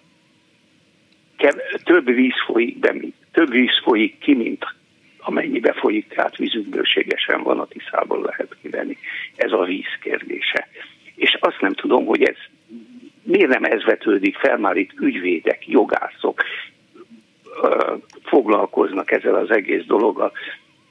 Hát azért, mert lehet, hogy valakiknek ez, a, ez az elképzelés megfogalmazódott már a fejében, lehet, hogy egyesek ki is mondták, le is írták, de azok az emberek, akik ott közvetlenül lesznek érintve, nem kötelesek azt tudni, vagy nem kötelesek elhinni, hogy ami valakinek eszébe jutott, hogy hát itt a Tiszából meg lehet oldani a víz problémát, tehát én nyugodjak meg, azok úgy gondolják, hogy kell valamilyen hatósági, valamilyen állami garancia arra, hogy itt bizony lesz víz, hogy a Tiszából lesz, vagy a föld alól lesz, ez minket nem érdekel, intézzék el, de ne adják ki úgy az engedélyt, hogy erre nincs biztosíték. Hát e, erre könnyen lehet biztosítékot találni, meg kell kérdezni a gyárat, hogy meg fogják ezt oldani, vagy nem. nem, mondják, meg kötele, igen, kötelezni, nem, nem meg kell kérdezni, kötelezni kellene. Hát akkor kötelezni. de ha nem kötelezik, ha kiadják a környezetvédelmi engedélyt enélkül is, akkor joggal aggódhat egy vagy több debreceni, hogy kérem szépen itt a hátunk mögött, és a jogos kéréseink ellenére Jó. úgy egyeznek meg, hogy ez mindenkinek olcsóbb legyen a kínainak is, Bolgár meg a magyar államnak Ez az aggódás is. föl van turbózva, és ezt foglalkoznak vele millióan. Egyszerű megoldás lenne ez a Tisza megoldás, ez az egyik. A másik, hogy azt mondják, hogy áram se lesz elegendő. Én ránéztem ennek a járnak a tervezett épületeire, és egyen se látok elektromos áramot termelő paneleket. Miért nem mondja a gyár ugyanúgy, mint a vízzel kapcsolatban, hogy az egész gyár felületét panelekkel fogjuk, elektromos áramtermelő mhm. panelekkel fogjuk hát, betelepíteni. És ez lehet, hogy elegendő mennyiség. Nem, nem, ez, ez biztos, hogy a töredékét... Igaz, ez változó, ehhez kell kiegészítés, vagy a többletet elvenni. Ez, biztos, hogy a töredéke volna. Hát az energetikai miniszter nem véletlenül beszélt arról, úgy egy fél évvel, három évvel ezelőtt, hogy kettő, de lehet, hogy három nagy gázerőművet kell építeni, éppen az ilyen extra igények kielégítésére. Na most lehet nem ezt megcsinálni. igények kielégítésére. Hát a hasonló igény. Magyarország, igen, igen, de Magyarországnak miért is nőne meg ilyen jelentősen az energiaigénye? Hát nem csak ö, akkumulátorgyár épül ebben az országban. De ezek tényleg óriási hát az elektromos áram igénye akkor is nő, hogyha jóformán semmi nem biztos. üzemet nem létesítenek. Nem. De akármilyen üzemet létesítenek, áram mindenhova kell. Igen, de az akkumulátorgyárak különösen nagy energiafogyasztók, és miután sokat akarnak belőlük felépíteni, és nagyon nagy kapacitással, ezért ezek bizony alaposan meg fogják emelni a mi energiafogyasztásunkat, de lehet gázt is importálni, meg lehet energiát termelni, kétségtelenül, de azért nem mindegy, hogy egy olyan környezetben, amikor valószínűleg növekedni fog az energia előállítás költsége és az energia az energia árait Európában, hiszen a hagyományos beszállítónk Oroszország valószínűleg nem kerül vissza abba a helyzetbe, és mi sem, mint amiben voltunk a háború megindítása előtt, úgyhogy az a viszonylag olcsó energiaforrás nem fog rendelkezésre állni, még ha mi importálhatunk is esetleg Oroszországból gázt, de a lényeg az, hogy drágábban vagy és körülményesebben beszerez, beszerzendő energiaforrásokra építve és hagyatkozva kell, hogy több energiát állítsunk elő. Igen gyárnak az energiaigénye a termelési költségeinek maximum 5%-a. Mostan tessék kiszámolgatni. Nem, nem tudok ebben mit mondani, mert egy gyár az lehet egy textilgyár, és egy gyár lehet egy akkumulátorgyár, nem tudom melyik Jó, az átlagosak ez. Igen, de az akkumulátorgyárak nagy energiafogyasztók, ez biztos, hogy hány százalék, az, azt nem tudom. De Ezt nagy. ki tudja, hogy nagy energiafogyasztó, ki mondta ki. Minden, a, szakem, minden a, szakember, aki ért hozzá. Nagy energiafogyasztók, óriási hőmérsékleten kell előállítani a végterméket, több ezer fokon. Ezeknek a felhevítéséhez különböző fémek és nem tudom mik, ötvözetek, akármik, ezeknek a gyártásához hatalmas hőmérséklet előállítására van szükség, és ahhoz nagyon sok energia kell. Nem feltétlen biztos, hogy elektromos energia, lehet, hogy gázenergia. Hát a, hát a gáz, hát a gáz, értem, de elektromos kell. Nem, nem, nem a gázrezsóra kell föltenni a akkumulátort. Nem, biztos, hogy nem. Jó, hát ennyit szerettem volna mondani, szépen. tehát magyarán mondva a víz, és az elektromos áram ezt a kérdést nem megoldani kell, hanem legalább egyértelmű tájékoztatást. Hát ez a minimum, persze. Ilyen persze, még nem persze. hangzott el. Na, e- ez a probléma. Én sem mondom azt, hogy ezek lehetetlen dolgok, azt sem mondom, hogy emiatt ne építsenek akkumulátorgyárakat, hanem ezt lehetőleg minél alaposabban és minél nyíltabban és az érintetteket tájékoztatva kell megcsinálni, mert különben csak a félelmek és a rémhírek erősödnek. Így van, rémhírek mennek, és, és tárgyalások mennek, meg bíróságok mennek, meg minden. Két mondattal el lehetne intézni, ha rendben van. Köszönöm szépen, viszont hallásra. Viszont hallásra. A vonalban pedig Stark Tamás, történész. Jó napot kívánok! Jó napot kívánok! Egy érdekes nyilatkozat, vagy talán egy cikk született egy ukrán diplomata részéről, nem a magyar sajtóban jelent meg, hanem a horvátban. Ukrajna volt zágrábi nagykövete tollából, és arra tért ki ebben a cikkben, hogy Magyarország soha nem kért bocsánatot a 80 évvel ezelőtt elkövetett világháborús büntettekért, amelyeket magyar katonák követtek el az egykori Szovjetunióban. És hivatkozott arra, hogy 43-ban Korjukivka és Csernyihiv környékén a nácikat segítő magyar megszállók egy partizán támadás megtorlásaként mintegy 7000 civilt öltek meg. Én erről nem hallottam, de ez valószínűleg az én tájékozatlanságom. Arról már igen, hogy a magyar megszálló katonák követtek el különböző tömeggyilkosságokat, elsősorban akár a holokauszthoz hasonlítható ukrán zsidók elleni támogatásokat, gyilkosságokat, a németeket segítve, vagy őket kiegészítve. Mit lehet erről a most konkrétan fölvetődött dologról tudni? Mit tud ön? Nyilván ennek a ennek a cikknek nyilván van politikai háttere, és persze van történelmi háttere is. Most amit a, a történelmi háttérről lehet mondani, az az, hogy, hogy, hogy hát ebben a kérdésben vita van a magyar történészek között. Na most az, az bizonyos, hogy a magyar csapatok, tehát a, mind a harcoló, mind pedig a megszálló csapatok, bár megjegyzem, a megszálló csapatok is harcoltak, ne, nem kaptak egy egységes központi parancsot, ami a népírtásra vonatkozott volna. Egyes történészek hivatkoznak egy 1943 áprilisában született tájékoztatóra, amit a Magyar Honvédelmi Vezérkar adott ki, és ami arról szól, hogy hogyan kell fellépni a partizánok és a partizánok segítői ellen, és ebben valóban vannak olyan megjegyzések, hogy a legkönyörtelenebbül és a legkönyörtelenebb megtorlást folytatva kell, el, kell elbánni a partizánokkal és a segítőikkel szemben. De hát ami, amit tudunk, részben visszaemlékezésekből, részben magyar, illetve szovjet dokumentumokból, hogy itt egy erőszak spirálba került bele a, a, a, a magyar megszálló katonaság, Egyrészt a megszálló katonaságnak a feladata ugye a partizánok elleni harc volt.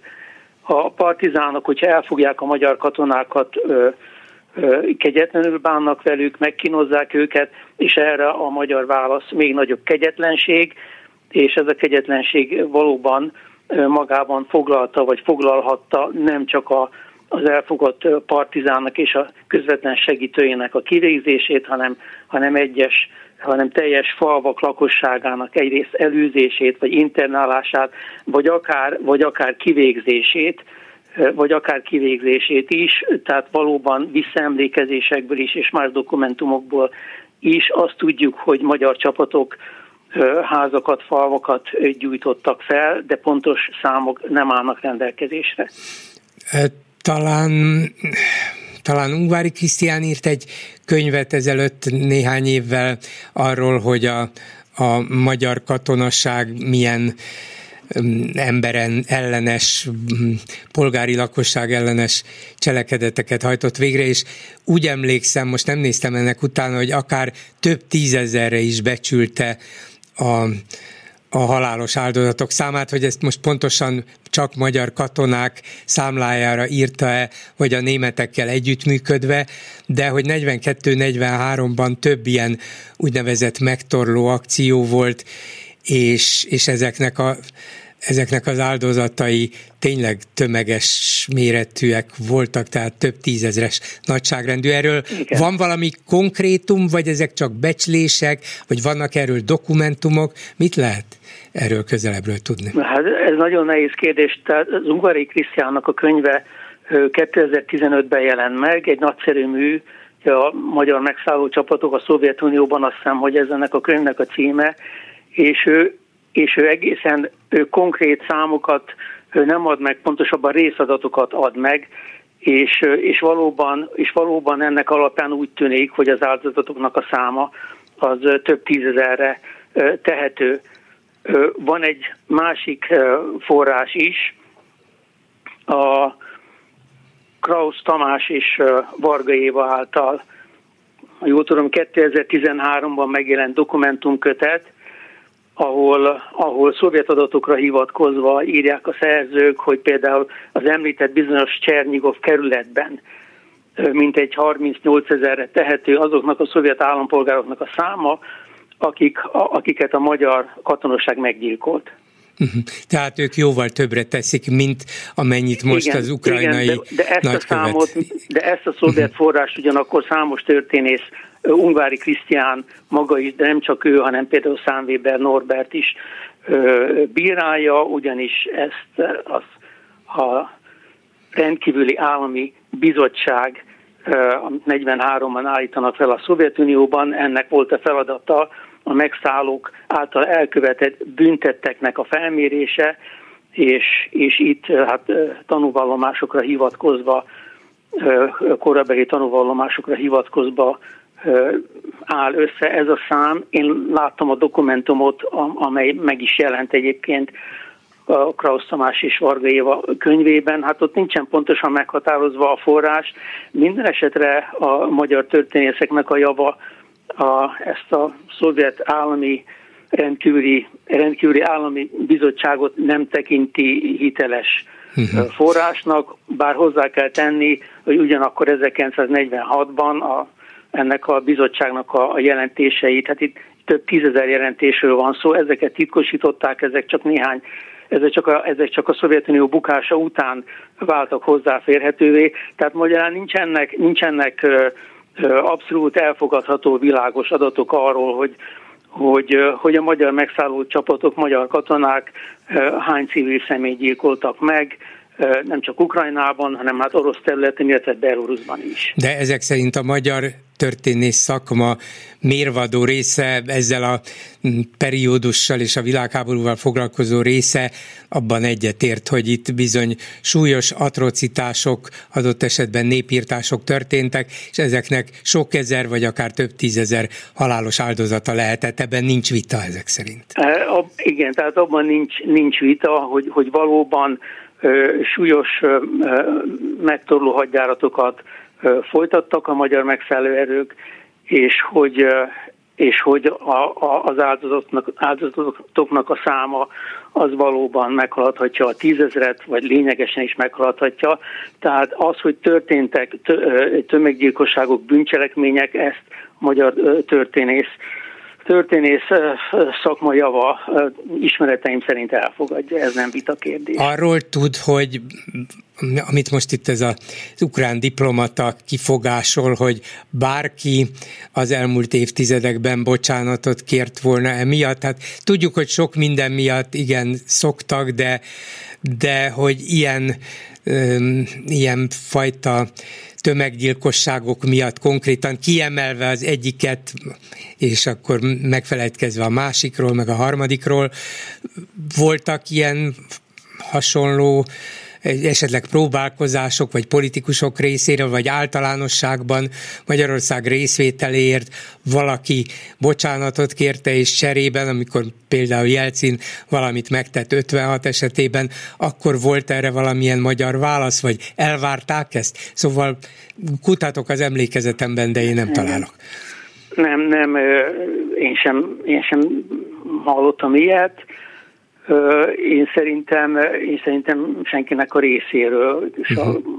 szerintem se a magyar politika részéről, se a magyar közélet részéről nem merült fel ennek a kérdésnek még a közös megvitatása sem, pedig érdemes lenne erről a, kérd, erről a kérdésről valóban közösen beszélni, tehát ukrán történészekkel és hát magyar történész kollégákkal, de én úgy tudom, hogy semmi erre nem került sor, és hát sem a, sem a politika vezetés részéről nem merült fel, hogy, hogy, hogy ezzel kapcsolatban a magyar kormány valamilyen gesztust tegyen Ukrajna számára. Nem, nem, nem tudok igen, ki erről. Hát nyilván nem ez nem is erről. az a pillanat, amikor ez, ez most nyugodt körülmények között, akár tudományosan, és aztán politikai következményeket is vállalva mindkét részről jó hiszeműen elinduljon, ez most nem az a pillanat, de hát nyilván az egyikből következik a másik, az, hogy megtámadtuk a Szovjetuniót, részt vettünk így a világháborúban, és és hát súlyos tömeggyilkosságokat is elkövettek, majd jöttek a szovjetek,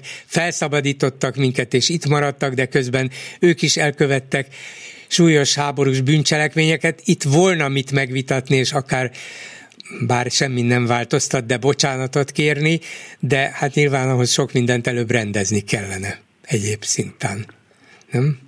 Hát uh, itt uh, a helyzet a helyzet komplikált, sok szempontból komplikált. Ugye egyrészt, egyrészt az, hogy, hogy azt is érdemes lenne megemlíteni a kérdés kapcsán, hogy például épp a magyar megszállóerők egyes egységei részéről 1944 nyarán volt, volt például egy együttműködés az úgynevezett ukrán nemzeti partizánokkal kapcsolatban. Tehát, tehát a megszálló tevékenységnek van egy ilyen ugyancsak kevésbé ismert fonala, másrésztről meg, meg azt kell tudni, és, és lehet, hogy talán a, a politikai előzménye ennek a cikknek, amit, a, amit említett, amit ez az ukrán diplomata írt, az talán az, hogy a, hogy a, hogy a magyar nyilvánosságban számomra érthetetlen módon a legabszurdabb, hát nem tudom, rémhírek jelennek meg a, a másik világháború, illetve az 1956-os forradalommal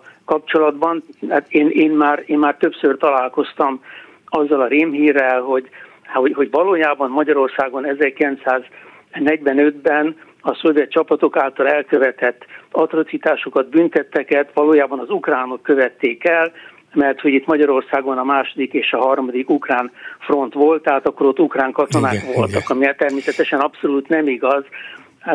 Az ukrán front az arra vonatkozik, hogy, hogy, hogy Ukrajna területén állították fel azokat a harccsoportokat, azokat a hadseregcsoportokat, amelyek részt vettek a magyarországi harcokban. Ugyancsak rémhír az, hogy, hogy 1956-os forradalmat valójában ukrán katonák verték le. Hát több történész bebizonyította, hogy ez nem igaz. Hát a szovjet, a szovjet hadseregben sokféle nemzetiségű katona szolgált, köztük nyilván el, voltak ukránok is, de hát voltak oroszok is, sokan mások is.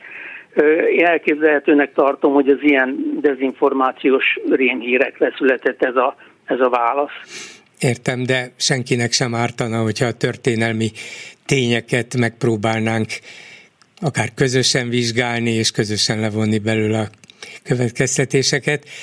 Hát egyelőre most a mai problémákkal kellene tisztességesen és őszintén foglalkozni, és akkor talán elkezdhető a múlt vizsgálata is. Ne, egyelőre nem vagyok túl optimista, de bízunk benne. Hát, én sem vagyok optimista. Köszönöm Igen. szépen Stark Tamás történésznek. Viszont hallásra! Köszönöm szépen, viszont hallásra! Háló, jó napot kívánok! Szép napot kívánok, Ferenci Sándor vagyok. Üdvözlöm Bolgár és a hallgatókat is. Parancsoljon! Én az akkumulátorgyárakhoz, nem egyhez, az összes többi akkumulátorgyárhoz szeretnék egy kis, nagyon rövid megjegyzést fűzni. Ma, amikor ugye energia éjsége van az országnak, és nem csak az országnak, hanem másoknak is, elektromos energia éjsége, akkor telepítünk Magyarországra egy akkumulátorgyárat, nem egyet, most már hármat vagy négyet. Igen. A kérdésem a következő. Ha annyira preferálják az elektromos ö, járműveket, ha annyira az a probléma, hogy mindenkinek most már ugye felszólítás, hogy anélkül ugye otthonra telepítsen szolárcellát, telepítsen ö, ö, erőműveket, tehát naperőműveket saját magának kis mini akkor az a kérdésem, ha egy akkumulátorgyár akkumulátort gyárt, és a fő probléma a szolár napenergia tárolásával pontosan a megtermelt elektromos energiának a tárolása, akkor gyártson magának először annyi akkumulátort, hogy saját magát el tudja látni, ne szoruljon csak nagyon inséges időkben mondjuk a, a magyar behozott elektromos energiára. A vízről most nem beszélek, azt az előző kollega már elmondta, hogy hogy lehetne megoldani, de ha egyszer akkumulátor gyárt, akkor saját magának miért nem akarja használni? Nem rentábilis? Hát szerintem ez a az elekt- gyártott vagy a, a megtermelt elektromos energia, például napenergia tárolása nagy méretekben, ez, ez nem igazán megoldott. Nem mondom, hogy lehetetlen, de éppen az a problémája egyelőre a megújuló energiának, hogy csak bizonyos időszakokban használható, amikor süt a nap, amikor fúj a szél, hogy nem tudják nagy tömegben hatékonyan tárolni az energiát. Nincs igazán kiforrott technológia erre, úgyhogy nagyon szép az elvárás, hogy az akkumulátorgyár először tár, tárolja a saját maga által felhasznált energiát, de ők arra építenek gyárat, hogy az autók számára használható akkumulátorokat állítsák elő. Az nem ugyanaz? Értem. Értem. Persze, hogy nem ugyanaz. De most bolgár úr gondoljon bele egy picit. Ha elmegy tankolni egy elektromos kútra, nézze meg, hogy mennyibe kerül egy kilowatt energia átvétele a kútról. 2, 3, 4, 6, 800 forint. Kilowattonként. Ugye? Csak föl kell menni az internetre, meg kell nézni az árakat. Igen. Változnak ugye a, a kuttól az árak, de, de attól függetlenül ennyi. Na most, ha a Paks olcsón termel elektromos áramot már atomerőművel, ugye, akkor ne kelljen nekünk a hatalmas energiafelhasználású akkumulátorgyárak miatt megépíteni Paks 2-t, és ne hivatkozzunk arra, hogy most lesz majd energia, de ha, ugye, halló, én nem vagyok pártag egyébként, tehát én csak a józan észnek a pártján vagyok. Ha egyszer arra hivatkozik valaki, hogy Magyarország Paks 2-nek a, a létrehozásával, nem most, korábban, mondta a miniszterelnök úr, hogy majdnem biztosítja a százszázalékos energiaigényt az országnak. Az utóbbi időben pedig nem azt mondta, az utóbbi időben pedig azt mondták, hogy hát talán a felét. Akkor hogy van ez? Hát úgy, hogy hát közben hát, mire, kész, mire elkészülne Paks 2, ők 30-at mondják, de valószínűleg jóval később lesz, addigra a magyar energiaigény is megnövekszik, tehát még a régi és az új paksi erőmű sem fogja mm, kiszolgálni a magyar ipart és a magyar fogyasztókat. Értem, pontosan ezért, hogyha én most telepítek egy nagy energiaigényű gyárat, vagy nem egyet többet, akkor ennek az energiaigénye 30 év múlva, 10 év múlva szintén nőni fog. Azt sem fogjuk tudni kiszolgálni akkor. Amíg persze ugye föl nem találnak egy újfajta akkumulátort, ami mondjuk hatékonyabban tárolja az energiát. Tény és való, hogy mondjuk ebbe kéne inkább fejleszteni. Tehát röviden, de legalább segíteni tudna saját magán, a saját maga által gyártott akkumulátoroknak a részbeni felhasználásával. Nézze, ebbe az hát akkumulátor... Hát minden. Ebbe az akkumulátor gyár ügybe Magyarország hát kis túlzással úgy kerül bele, mint Pilátus a krédóba. Hát persze, ezt nem mi találtuk persze. ki, ezt, ezt nem mi fejlesztettük persze. ki, ebben a magyar technológia nulla. Ide hozzák azok, akik ezt tudják csinálni, és akar, akarnak Európába telepíteni gyárakat, hiszen az autógyártás jelentős része Európában folyik. Ezeket akarják kiszolgálni. Mi itt csak közvetítők vagyunk, és egy pici részt kapunk ebből az egész nagy termelési mm, együttműködésből, ami kínaiak, dél-koreaiak, németek, franciák, egyebek között zajlik. van, Mi egy ilyen van. közbenső állomás vagyunk, Így van, valószínűleg de kis akkor- haszonnal. Kérdés, hogy mennyi kárral? Bolgár úr, igaza van, önnek száz százalék igaza van, de akkor nem azt kéne mondani, hogy Magyarország akkumulátorgyártó nagy hatalom akar lenni, hanem azt kéne mondani, hogy a kínai akkumulátorgyártásnak az egy százalékát már fölvállaljuk. Mert ugyanis nem többet. De még az is lehet, hogy többet. De Ugyanis- lehet, hogy többet, nem erről van szó, csak Igen. a nagy hatalom az, az számomra valami egész mást jelent. Persze, ö, persze, persze. Itt, Tehát- tehát... itt csak azt akarják ezzel jelezni, hogy mi leszünk a világ egyik legnagyobb, legfontosabb akkumulátorgyára. Végül is vagy gyártója. E, Végül is az autógyártásban is ahhoz képest, hogy Magyarországon 9,5 millió ember él, és több százezer autót állítanak elő, az egyfőre jutó autótermelés Magyarországon nyilván világ egyik legnagyobbja, még az is lehet, bár nem tudom fejből kiszámítani, tudja. az is Igen, lehet, hogy, hogy Németországnál vagy az Egyesült Államoknál is nagyobb, mert itt egyfőre több autó, egy főre több autót állítunk elő, mint mondjuk a nagy autógyártó nagyhatalom Németországban. Igen, akkor miért nem Németország vállalja fel ezt az ügyet? Hát mert való, hát részben vállalja, mert De, ők de, de ez az, ez az, hogy részben vállalja. Ők gyártják a sok De villanyautót, va- ugye? Nincs semmi baj. Valószínűleg az az oka ennek, hogy a, mondjuk a kínai meg a dél-koreai beruházó keres egy helyet. Azt mondja, én az Európai Unióban szeretnék termelni, mert akkor ez megkönnyíti a termékeim eladását. Igen.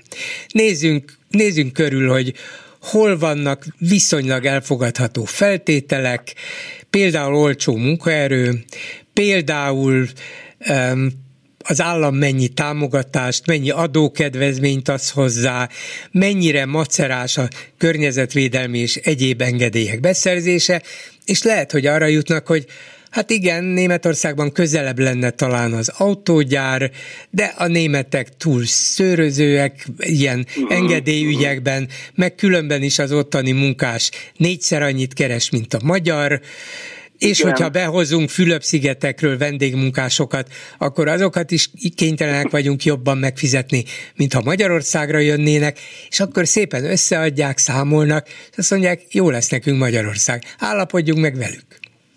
De ez, tudja bolgár úr, ez nem most kezdődött ez az egész dolog. Emlékezzen csak vissza, ön is elég idős már ahhoz, hogy visszaemlékszik. Amikor megszűnt például Csepelen a Csepel kerékpárgyár, és megvette a Svin, ugye? Igen. akkor a Svin kerékpárgyárban Magyarországon gyártottak először elektromos kerékpárt, raktak össze pontosabban. Magyarországon egy darabot nem forgalmaztak belőle. Vitték vitték ki Nyugatném, akkor még Nyugat-Németországba. Ez már csak tovább fejlődött, hogy ugye betelepültek az autógyárak, ami elméletileg nem lenne baj, hogyha az innovációs része is mondjuk megvalósulna. Tehát, hogyha az autóiparnak, mondjuk elektromos autóiparnak a fejlesztésének egy része Magyarországon történne, lennének olyan hírek, hogy, hogy bizony egy magyar találmánynak az alapján, ne csak az űrhajózásban, ugye, abból hál' Istennek van, hogy a magyar találmány alapján, mit tudom én, sokkal hatékonyabbá és olcsóbbá tudtuk tenni az XY elektromos autónak az üzemeltetését, és lám-lám Magyarországon is kapható már belőle semmi pénzért. De ilyen nincsen, 30-40 millióért bárki vehet, de olcsóbban. Na hát persze, persze, persze. De hát azért jöttek ide ezek a nagy nyugati autógyárak is, mert volt egy bizonyos képzettségű munkaerő, és ezt a munkaerőt jóval kevésbé kellett megfizetni, mint otthon Németországban. Ezért hát. mentek részben Szlovákiába is, meg Lengyelországba is, mm, meg Csehországba is. Mm. Nem mi vagyunk az egyetlenek ebből a szempontból, de, de ez a viszonylagos fejletlenség, fejletlenségünkkel és lemaradásunkkal jár együtt, hogy ebből hogy lehet kijönni, hogy lehet egyre többet hozzáadni, egyre több értelmes és nagy értékű tevékenységben részt venni. Hát Nehezen. Most ez a bolgár önnek igaza van, de ezt, a, ezt egy kicsit azért belekapaszkodnék ebbe a fejletlenségünk szóba, mert gyakorlatilag, hogy én most nagyon csúnyát fogok mondani, a magyar ember nem egy hülye típus. Tehát a magyar ember egy rettentő innovatív típusú nép. Tehát kiteszik a prérire és megél. Tehát gyakorlatilag az más kérdés, hogy az a, a hogy mondjam, azokat az embereket, akik valóban innovatívak, valóban sokat tudnak, nagyon okosak, azokat igyekszenek elfitkázni, most mindegy, hogy hova, de szóval az a Nyugat-Európába, vagy Amerikába, vagy akárhova, mert itthon nem lehet őket megfizetni. Tehát itt most a pénzről van szó már. Tehát ugye nem lehet megfizetni. Nem lehet megfizetni egy fejlesztőmérnököt, nem lehet megfizetni egy kutatót, nem lehet megfizetni azt a környezetet, amiben dolgozzon. Akkor hogy, vár, hogy várjuk el, hogy az az ide települt gyár ne segédmunkásként használja a magyar? Hát például úgy kellene tárgyalni a beruházókkal, hogy rendben idehozhatod ezt az egyébként sok veszéllyel is járó vagy járható beruházásodat, mi támogatjuk is, de te cserébe vállalod, hogy egy kutató, fejlesztő részleget hozol létre, ahol magyar mérnököket, feltalálókat alkalmazol, és hogyha például az akkumulátorgyártást megpróbálod, és biztos kell is menet közben újítani, átalakítani, akkor ezt részben magyar fejlesztéssel csinálod meg, és erre te kötelezettséget vállalsz, és ha te nem teljesíted, akkor a kormány megvon tőled bizonyos támogatásokat, és pénzbe fog ez neked kerülni. Biztos, hogy lehet ilyen megállapodásokat kötni, és ettől nem fognak messzire szaladni a beruházók sem. Na most ut- utolsóként, hogy nem akarom föltartani, tényleg más is szeretne gondolom hozzászólni, egy valamit biztos ön is nagyon jól tudja.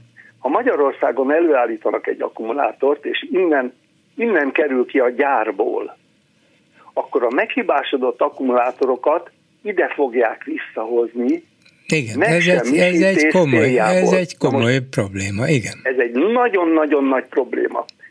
A lítium akkumulátor az egyik legveszélyesebb akkumulátor, ami egyáltalán létezik a világon, nem lehet eloltani. Tehát ha egyszer akkumulátor tűz van belőle, én még olyan autót nem láttam, ami kigyulladt és eloltották volna. Nem is hallottam. Uh-huh. De, Ugye de nagyon, nagyon, rit, autót, nagyon ritkán gyulladnak ki szerencsére, de igen. Hála igazán. Istennek, hála Istennek, de ha egyszer kigyullad, azt nem lehet eloltani. Tehát ez, igen, de egy, aztán... egyelőre a világ ebbe az irányba megy, tömegesen. Szóval Sajnos. nem lehet azt mondani, hogy ezt mi csináljuk, nem, mi nem, ebben nem, részt nem, veszünk. Nem. A kérdés, hogy nem túlzott mértékben veszünk-e részt ebben. Hát igen, ez a kérdés, hogy egyáltalán megéri-e. Hosszú távon valóban megéri-e. Most pártól független, tehát a józan észnek az alapján valaki mérlegeli ezt egyáltalán olyan, aki felel is azért, amit csinál? Nem, hát ez, a, ez tényleg ez a probléma, hogy mintha eldöntötték volna, hogy politikailag ez kell, ezt csináljuk, lenyomjuk mindenkinek a torkán, lehetőleg minél kevesebbet beszélve róla, pláne nem megvitatva szakemberekkel a nyilvánosságra. nekem semmi bajom nincsen az orosz, orosz energiával, az energiahordozókkal sem. Addig, amíg gazdasági alapon működik valami, hát ez körülbelül úgy, úgy néz ki, hogy engem nem nagyon érdekel, hogy honnan van, de legyen tehát valóban, tehát ebben azért igazuk van, hogy nem szabad elvágni minden drótot, és itt követett el Magyarország egy hatalmas nagy hibát a rendszer változtatáskor, hogy minden madzagot elvágott maga mögött, vagy legalábbis igyekeztek elvágni, és gyakorlatilag ott maradtunk a semmiben. Aztán jött a, a, a járusítása az országnak, aztán jött a privatizáció, ezt én mind végigértem, végignéztem. Tehát gyakorlatilag ez volt a kisemmizése az országnak, és utána elkezdi valaki fölépíteni, tulajdonképpen tényleg négy év kevés arra, hogy fölépítsen egy olyan rendszert, amit utána tud folytatni, mert, mert kevés. Tehát nem lehet végére járni egy, egy, egy programnak, egy valóban hát, nézze, programnak. ezzel azért vitatkozom, ez most csak egy közbenső kérdés, tudom, mert, mert a tudom. nyugati demokráciákban általában négy-öt évrenként szoktak váltani igen, kormány, igen. és azért elég igen. sok minden nek a végére tudtak járni, vagy tovább tudták vinni, igen, volt igen, valami igen, konszenzus, igen, egymással való együttműködés, nem ellenségei egymásnak, és itt tovább. nagyon jót mondott, volt konszenzus. Én jártam ki annak idején fiatalabb koromban nagyon sokat Németországban, és valóban úgy van. Nem ellenségek vagyunk, csak nem értünk egyet bizonyos kérdésekben. De a kocsmában, a Rathausban, vagy akárhol, a Matézerben, ott egymás mellett tisztük a sörünket, és megbeszéljük a világnak a, a dolgait. Így van. És a franc nem fog egyetérteni a Hanszal, de ott a kocsmába egyetért majd. Így van. Tehát, tehát gyakorlatilag, na, szóval végszóként az, hogy, hogy nagyon jó lenne kitalálni egy újfajta akkumulátort, aminek hatékonyabb a, a működése már ilyen szempontból. Nagyon jó lenne, hogyha valóban hatásvizsgálatokat végeznének, mielőtt egy olyan veszélyes üzemet létrehoznak, egyáltalán bárhol a világon. Tehát nem csak Magyarországon, hogyne, ez hogyne, érvényes mindenhova. Hogyne. És, és én, én nagyon-nagyon szurkolok, például annak a bácsinak is nem tudom, hogy éle még szegénykém, aki annak idején a japán bácsi, aki föltalálta a lítium akkumulátort. Ő azt mondta annak idején pár évvel ezelőtt olvastam az interneten, hogy ő azt mondta, hogy ő addig nem akar meghalni, még valami hatásosabbat ki nem talál. Hát én remélem, hogy sikerül neki, és még él. Uh-huh. Köszönöm szépen, viszont hallásra. Én nagyon szépen köszönöm, hogy hozzászólhattam. Viszont hallásra. Van még egy hallgató vonalban, ne tegye le, de közben itt van Lőrinc Csaba a Facebook kommentekkel. Szia Gyuri, köszöntöm a hallgatókat. Egy gyors helyzetkép, vízkorlátozás van Szentendrén és Pomázon. Ha ködön is bevezetik, akkor mi lesz? Mi lesz, hogyha Szentendrén épül akkumulátorgyár? Azt is A vízkorlátozásra bazírozva. Természetesen. Mégis annyi hát vízünk van. Ott a Duna, úgyhogy nem kell izgulni. Így van, végül Nem is értem, hogy lehet Szentendrén vízkorlátozás, hát ott a Duna. De amennyire én tudom, Magyarország folyamatosan veszíti éves szinten a vízkészletét, de hát ez ugye nem számol. De olyan egyszerűnek látszik. Nem itt folyik a Duna, hát kell, hogy legyen víz, de ez nem ilyen egyszerű. Nem. Mert az ivóvíz azért nem egyszerűen jön kifele a Dunából, az ahhoz bizony... is beruházások kellenek, Igen. ahhoz is kell egy csomó infrastruktúra, pénz, és itt tovább. Aztán a debreceni uh, akugyárral kapcsolatban a betelefonáló, írja az egyik kommentelő, nem látta Kósa Lajos 2022. októberi riportját. Egy najátmérő csűbe Google-ba bemutatta, hogy azon vezetik a tisztavizét a debreceni akugyárnak. A Google segít, fenn van, aki képes vegye, ész, vegye át és terjessze. Kósa Lajos csőbe húzták? Nem lehet. Az, az nem a csengeri örökös volt? Az... Úgy látszik, ez több témában is megtörténik, Á, értem, és lássuk, de nincsen nehéz dolog vele, tehát ezt... Igen.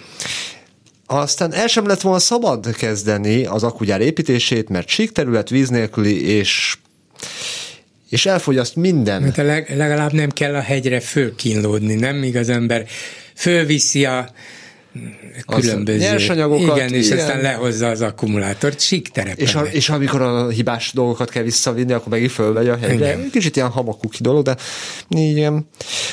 Az a baj, hogy még csak hatástanulmányok sem készültek, vagy kerültek nyilvánosságra, amely egyébként, egyébként hivatkoznak a, az illetékesek, tehát semmilyen módon nem tudjuk ezeket ellenőrizni. De azért az egy jó dolog, ezt szögezzük le, hogy egy bíróság úgy gondolta, hogy igenis kell hozzá valamilyen szakmai vélemény, hatósági vélemény, aminek alapján el lehet ezt dönteni, hogy ott épüljön valami. Szóval nem lehet az egészet lesöpörni. Megadtuk az engedélyt, jó napot kívánok. Ezt alaposabban meg kell indokolni, és Ez mindenképpen hálás dolog. Szerintem a kormány azért vette meg az infokommunikációs cégeket, ha valami nem tetszik nekik, szétkapcsolják a kapcsolatot, vagy zavarják így egy másik témában egy kommentelő. Nem, nem azért szünetelt, vagy volt rossz a kapcsolata az akkumulátorgyári peres ügyfél képviselőjével, mert nem tetszett a kormánynak, hanem valószínűleg olyan helyen volt, ahol akadozott kicsit a szolgáltatás, de nem politikai okok miatt. Na. Egyébként pedig az informá- infokommunikációs cégek felvásárlása, megszerzése azért nagyon nagy biznisz, mert hatalmas mennyiségű pénzt lehet kivenni belőle. Közel monopól helyzetben, mert a minőséget sem kell feltétlenül garantálni. Ez az én felfogásom. Persze ez egy kicsit gonosz dolog. Érzés, érzésem szerint ez az akkumulátor, akkugyár elköteleződés nem eleje a kínai kapcsolatnak, hanem titkosított, elköltött hitelek ledolgozása miatti kényszer. Nem, nem, ebben nem hiszek. Egyrészt nem szokták eltitkolni a kínaiak a hiteleiket, amiket adnak. nem nehéz és ezt megtenni, azért ennek valami nyoma kell, hogy legyen. És itt arról van szó, hogy a kínaiak behoznak egy csomó pénzt befektetés formájában. Óriási összegű ez a nagy beruházás körülbelül 10 milliárd eurós. Azért az, az akkora, mint a paksi orosz hitel. Hát legalábbis a korábbi állás szerint, mert most már nem tudom mennyibe kerülne, és mekkora lesz a hitel belőle, de olyan nagyságrendű, úgyhogy nem, nem, nem. Ez a kínai beruházás, és valószínűleg azért, mert tudják, hogy az európai autóipar nagy felvevő lesz, meg akarják csinálni, ennyi. És akkor a végén egy összehasonlító elemzés. Orbán Viktor Tusnát fürdőn 2022. júliusában le kell jönni a gázról. 2023. márciusában nagy gázerőműveket építünk, hogy kiszolgáljuk az ipari központokat. Igen, és mindjárt megint beszélni fog Tusnádfürdőn. Orbán Viktor, készülhetünk, hogy milyen nagy bejelentés jön. Gáz van. Ja nem, nem. nincs. Akkor van. Köszönöm szépen, és a hallgató a vonalban. Jó napot kívánok! Tiszteletem, jó napot kívánok, Gábor Zoltán vagyok. Én a magyar hadseregnek a második világháborúban elkövetett, vagy nem elkövetett, vagy nem bizonyított gaztetteivel kapcsolatban szeretnék. Én nekem az édesapám megjárta a Donkanyart, egész úr Rivig került, és onnan bandukolt haza gyalogosan, és hát a rálátosan csak annyi, amennyit ő tudott erről mesélni, és nagyon sokat mesélt, hogy ilyenről nem tudott, hogy ott történtek valamilyen atrocitások. Az igen, hogy a német katonákat, azokat a, a, a helyiek és a partizánok azok üldözték és kergették. Azt, ha ő nem került volna haza, hogyha nem segítették volna azok a iszonyatos szegénységben élő orosz muzsikok, akik az utolsó kenyér mózsájukat is megosztották velük, hogy szerencsétlen magyar katonák, meg még a kis meleget is adtak nekik, hogy haza tudjanak jönni. Úgyhogy érdekes dolgok biztos, hogy történhettek, mert azért ilyen szörnyű helyzetben... Biztos, biztos hogy ilyen is sok volt, hát nyilvánvaló. Egyrészt nem minden ember rossz, nem minden ember gyilkos, hanem hanem bizonyos helyzetekben, például egy ilyen szörnyű háborúban előfordulhatnak ilyen helyzetek, de ugye ez nagyjából bizonyított, nem biztos, hogy dokumentumokkal csak, hanem más módon is, hogy voltak ilyen tömeggyilkosságok, de ez nem azt jelenti, hogy a magyar hadsereg végig gyilkolta Ukrajnát és a Szovjetuniót, és nem kellett, hogy az ön édesapja ezt lássa, mert nyilván nyilván nem mindenhol történt ilyen.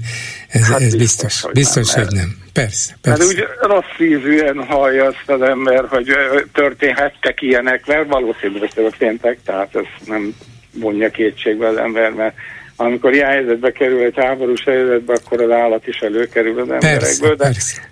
de ez is egy szempont volt, amit ő mesélt nekem, hogy tényleg segített. Hát e- ezért kell minél több egymással együttműködő történelmi kutatás, mert nyilván lehet magyar történészeknek megpróbálni felkutatni a rendelkezésükre álló adatok, dokumentumok, egyebek alapján, hogy mi történt, de sokkal többet lehetne, ha mondjuk Ukrajnában, az ottani levéltárakban, bár ki tudja, hogy mennyit hagytak ott a szovjet időkben, ja. de az ottani levéltárakban, ottani eh, dokumentumok alapján lehetne ennek utána nézni, és hogy ezt közösen csinálnák ukrán történészek, magyarok, többet lehetne megtudni arról az időről, és közösen lehetne hát végig gondolni azt, hogy lehetőleg semmi ilyen ne következzen be legközelebb.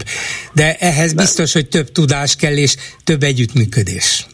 De valamilyen oka biztos van annak, hogy ezen a részen a, a magyar ajkúakat annyira nem kedvelik, mert nekünk most van egy ismerős család, akik áttelepültek, és hát sok mindent meséltek ők is, hogy milyen helyzetben vannak, de viszont nem tudom, el sem tudom képzelni azt, hogyha most ilyen helyzetben lennék én, és megtámadnák az országomat, hogy az lenne az első, hogy persze az ember menekül, elmenekül, és hogyha esetleg visszakerül, akkor mit fognak neki mondani, hogy hat köteles, nem voltál képes arra, hogy harcolja hazádért, akkor már ott is lehetséges az, hogy, hogy nem úgy néznek majd rá, mint ahogy kellene, mert, mert mit tett érte azért az országért, hogy hát igen, de, de sok a saját hazája, sok, mert, mert azért nem magyar ajkú ukrán Persze, állampolgár ukrán állampolgár, és az ő hazája is. Igen, és sok ukrán, ukrajnai vagy kárpátaljai magyar harcol is, és Persze, még, még vannak, büszke is de, rá, igen. De nagyon sok megszökött, megszökött most ezt idézőjelben mondom, mert hát az ember olyan helyzetbe kell, nem tudja, hogy mit fog cselekedni, és igazándiból mi a helyes, de azért én azt Biztos mondom, hogy az lenne a helyesebb, hogyha ő is fölvenni a, a kesztyűt, és igyekezne, vagy hát a kesztyűt, a fegyvert, és megvédeni. Hát, és, és, haza, és haza küldeni az oroszokat. ja. Mert ez volna a megoldás. Köszönöm szépen. Viszont hallásra. Viszont hallásra, köszönöm. Ezzel a megbeszéljük mai adása véget ért készítésében közreműködött Zsidai Péter, Lőrinc Csaba, Erdei Tünde, Simon Erika és Horváth Ádám. Bolgár Györgyöt hallották, viszont hallásra holnap. Most pedig jön az Esti Gyors. Esti Gyors, a hírek háttere. Jó estét kívánok, Sámeci János vagyok, ez itt az Esti Gyors, a szerkesztő Józsa Márta. Lázár János neki ronta jogosítvány szerzés feltételeinek, jöhetnek az állami vagy a nemzeti autós iskolák, vagy a külföldi gyártmányú autóval oktatók kiszorítása is. Utóbbi nyilván vicc, előbbiektől pedig az Isten óvjon meg bennünket, de egyébként hajrá János, ezt most csináld végig rendesen, ne úgy, mint a bürokrácia csökkentést. Hajrá János, mert a mindig esedékes kressz módosítás, meg az 50-es táblánál 120-szal hajtók tényleg szigorú bírságolása mellett csak meg kéne végre piszkálni azt a kérdést is, hogy a magyar sofőrök egy részének miért egy kenőpénzből élő kvázi maffián múlik a jogosítványa. Hogy mekkora részének azt kéne először kideríteni, de hát erre van a Nézőpont Intézet. Az én nem reprezentatív kutatásom alapján vannak ebből a szempontból tisztességes városok és autós iskolák, ahol hírből sem hallani borítékkal szerzett jogsikra, Máshol viszont, és Budapest különösen fertőzöttnek tűnik, a mindenki lefizetéssel ment át típusú legendáknak bőven van igazság alapjuk. Van, aki simán átmegy, van, aki sehogy sem, csak a fizet, és biztosan nem állítható, hogy minden oktató és vizsgabiztos korrupt lenne, de mondjuk az elég sok jelzőt én megmerném kockáztatni, személyes beszámolók jöhetnek kommentben.